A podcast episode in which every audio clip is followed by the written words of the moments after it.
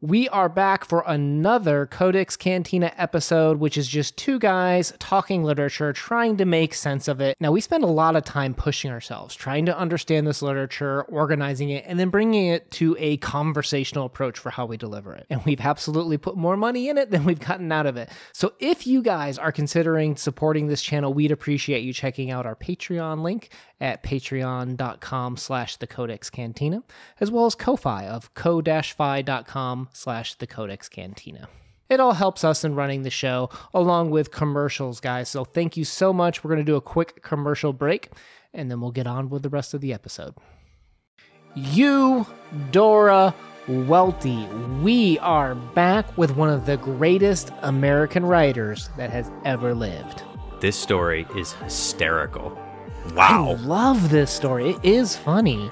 And welcome to the Codex Cantina, where I am Una. And I'm living down at the PO Crypto.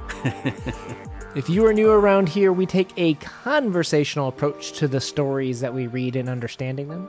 If you're down for looking at some of the most important stories that have influenced even today's writers, hit that subscribe button to join us. and as always, we start off with publication information. Why I Live at the PO was published in 1941 in A Curtain of Green. And we'll leave a link down in the description where you can listen for free from our friend Hannah reading it to you. Now, this work was apparently influenced by a picture Welty saw of someone ironing in the back of a post office. It's absolutely incredible that somebody is so creative. It always blows my mind that you can see one thing, and we've seen this before. Oh, I see some steel in the ground at a beach, and boom, I have this amazing short story. Or I see a woman doing her job, and all these creative pieces come into play. It, it, it absolutely boggles my mind. You know, and if there's one piece of advice I could give out to people out there, it's make sure you read this just with a smile. I mean, the first pass I had at this, I don't think I really grasped this theme that we have kind of an unreliable narrator in a sense where we're not totally supposed to trust her. And the problem was the first time I read it, I like some things didn't line up and and it was because I was totally trusting her. So I actually had to do a second pass and man, this piece is hysterical when you're kind of like realizing that this narrator's like, hey, take my side. Like, come on, don't you think my sister's a jerk? Like, my family's totally turning against me. Don't you believe me? Like, it's so much more enjoyable when you look at it with like the right lens, I feel like. Definitely. If you go into this not knowing that it's supposed to be satirical and it's supposed to be a comedy, and that will definitely, I think, hinder your enjoyment. But if you go into this that it's going to be absolutely ridiculous and that the narrator possibly is lying to you about everything, then you'll understand how it is supposed to be enjoyed. So, for themes, we're also going to have to talk about some jealousy and independence with this piece today. Let's go ahead and move into our plot summary. Make sure that we're all on the same page, and then we'll jump into our discussion and analysis. So, on the 4th of July in China Grove, Mississippi, the narrator was perfectly happy before her younger by one year sister returns home. Her sister recently separated from Mr. Whitaker, who the narrator was seeing first, and has returned with a young two year old girl named Shirley T. Hmm. Dun dun dun. Now, her sister, Stella Rondo, tells everyone the child is adopted, but the narrator points out how much the child looks like Papa Daddy, al- also the granddad, who's also like a million years old, apparently. now, later that day, Stella manipulates, maybe, Papa Daddy or Grandpa and says that the narrator thinks he should shave his beard, a very proud feature for the granddaddy. The effrontery, as he's very attached to this beard and he turns on the narrator.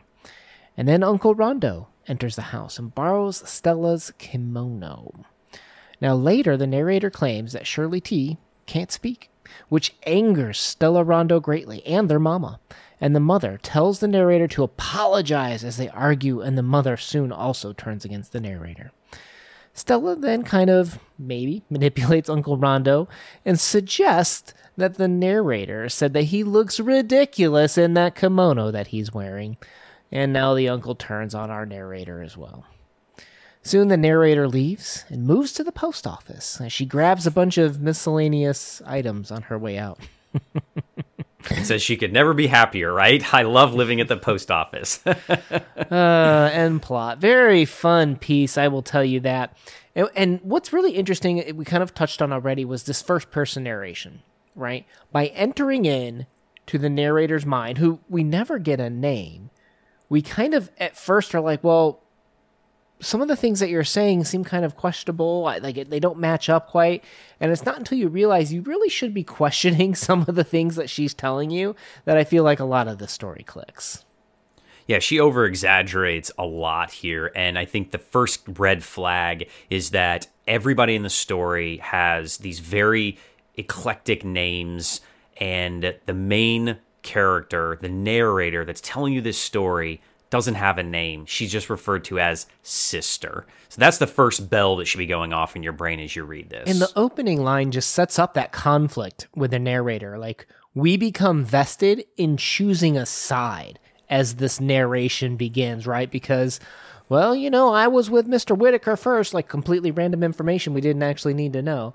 And then when the, the, the sister's coming home and getting all the attention, the the narrator's like, "Well, I had two chickens and I had to stretch it out across all this with a moment's notice. No one warned me." You know, she's doing all of these little subtle nuances where we're seeing that there's some games being played, a conflict story between the narrator and the sister Stella Rondo. Yeah, and I think that's kind of the key to the story is, is this this purpose of why do we have these siblings? Why do we have this rivalry between these siblings? And I think it sets up this idea that a lot of times in families, one person is always going to get maybe a little bit more attention or even feel like that their sibling is getting more attention than them. They may not necessarily, but it makes you grow resentful of your sibling. And that's interesting because both of them are using their family as weapons against each other. They're both trying to like garner favors. And you see that with something as simple as when they start talking about the beard from Papa Daddy. And Stella Rondo kind of like says, Hey, Papa Daddy, sister thinks that you should cut your beard. And as as far as what the narrator tells us, she never once said that. No, yeah, and this is, I think, our first clue of dialogue that Sister is trying to manipulate you as the reader into feeling sorry for her and it's the same thing with the kimono. And what I like is what happens is is Eudora Welty has mastered control over dialogue in this story. Just absolute brilliant.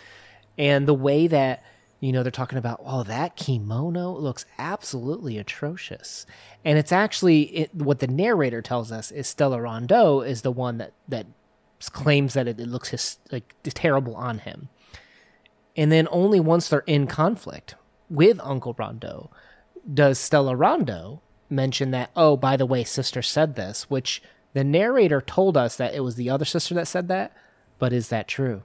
Right? We must question it at this point because why does the narrator like break this wall and turn to us as audience members and say, "Now, do you remember who it was that said told that?" Yeah, and that piece of dialogue really kind of sets up the family dynamic here as well. You see that this family seems to all isolate themselves and isolate everybody else in their family, and we see that in the conclusion of the story as well, where sister is isolating herself from the rest of her family because how she feels that she has been treated. Well, and then we have when the sister shows up with Shirley T, she says, I'll have you never refer to my daughter again, like isolating her daughter from her sister. And then we have a reference to some situation with Aunt Flo where they're like, I told you you weren't allowed to mention her name again. Again, another isolation tactic with family members, too. So we see that this is something that this family uses as a weapon, is isolating each other from other family members. Indeed. And this is where it kind of comes full circle with the names, and Welty is just a master creator of her craft, where they stop calling Stella by her full name and they just drop this and it seems to create this more conflict between her and the uncle. It's brilliant writing. And I also think that the narrator has really let Stella Rondo control her life. And finally, towards the end of the story, we see her taking control of her life and taking some responsibility as she finally moves away, again, isolating herself as she goes to live at the post office. And it's just hysterical how, like, Papa Daddy sticks his head out the window, like, where are you going? like, you just get a really funny view. But also, there's all these little things you'll notice what's Papa Daddy stick his head out of? A window. Window Where Yeah. did they two sisters watch? You know, uh, Uncle Rondo prance around in his kimono and even try to kick Papa Daddy out of the hammock They're the window. through the window. so you'll notice window, which is I don't know, it's it's not a super common word, but for how short the story is, it actually shows up twelve times.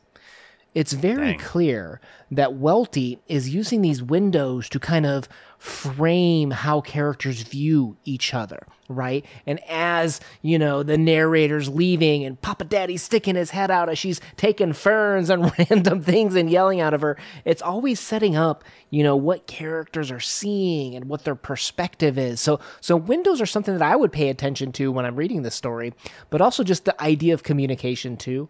We have usages of radio several times in this piece too, where radio is even used five times through this. And what is a radio? It's one way Communication, yeah. right? It's a, I wouldn't say it's necessarily in the same realm of isolating someone, but in a sense, it is a one way street as opposed to where does sister go to live when she decides to isolate herself. She goes to the post office, one way communication again. Right. But it is a, a hub for how people must communicate. And in this small town, smallest in Mississippi, smallest PO office ever, but it's hers, you know, a courtesy of Papa Daddy. Eventually, the family will have to come to her, in theory, to communicate with other outside world too. So again, playing with this theme of where information goes and how we isolate and can we isolate each other. Eudora Welty masterfully done with this story and i just i was cracking up all the way even from you know papa daddy who's a million years old to, to uncle rondo like you know when they they slam their forks down when they're offended. It's just it's a very beautiful and entertaining story. I think it's very high energy. You have to go into this knowing that it's very chaotic, and I think that you'll get the humor out of that, knowing all these different symbols that pop up. right right. It's and there's even small things too like what what day does this story take place? Fourth of July, which is a day of. Independence Day, independence for sister from her family. the day that she leaves so subtle, man. It, Yeah, Welty, yeah, amazing, yeah. absolutely love amazing. it love it. And, and if you want to hear more of our eudora welty talks you know we're going to leave a playlist down below where you're welcome to check out some of those. Now let us know if you saw some of these things or what are some other things that you kind of picked up on the story welty is just a master of just sprinkling little details in there. I feel like we're maybe only scratching half of the things probably if that in, in this story. Let's move into our readers review where we just give our opinion of the story. It's not meant to be an objective uh, qualitative score. It's just how did it hit us? Crypto how did the story hit you solid nine, right? Anytime you make me laugh in a story, because I think that's something that takes a very unique writer is to make you laugh while you're reading. And a lot of people don't give themselves permission to laugh during this. And the whole time, I was envisioning the Steve Martin movie, The Jerk, when sister's going around at the end picking up these random ob- objects. All I need is this remote control. All I need is this thermos and this chair and this magazine. And it just, I, I was, I was cracking up the whole time. But the culmination of all of it and the use of symbology and the use of names, all wrapped in this very short story, is uh, impressive. And I think that this is something that everybody should try to get into their brains because one, it's great enjoyment, and two, it can be very useful to, for teaching tools of how to be a master writer for short stories. and this candle all over here i just need this candle this bread and this water bottle and i'm gonna go live at the po I- I'll go with a 9.5 as well. Highly enjoyable story as, you know, I crinkle this. Very good I'd- audio quality move by me. But, you know, guys, definitely something to check out if you haven't already. If you were reading this for a class, I hope you guys were able to enjoy this. Great piece of literature right here. If you're down for more literature discussions like this, breaking down some of the meanings and talking about it with other people, we'd love to have you along and hear your thoughts on the journey, guys. We post videos every Monday and Thursday. Una out. Peace.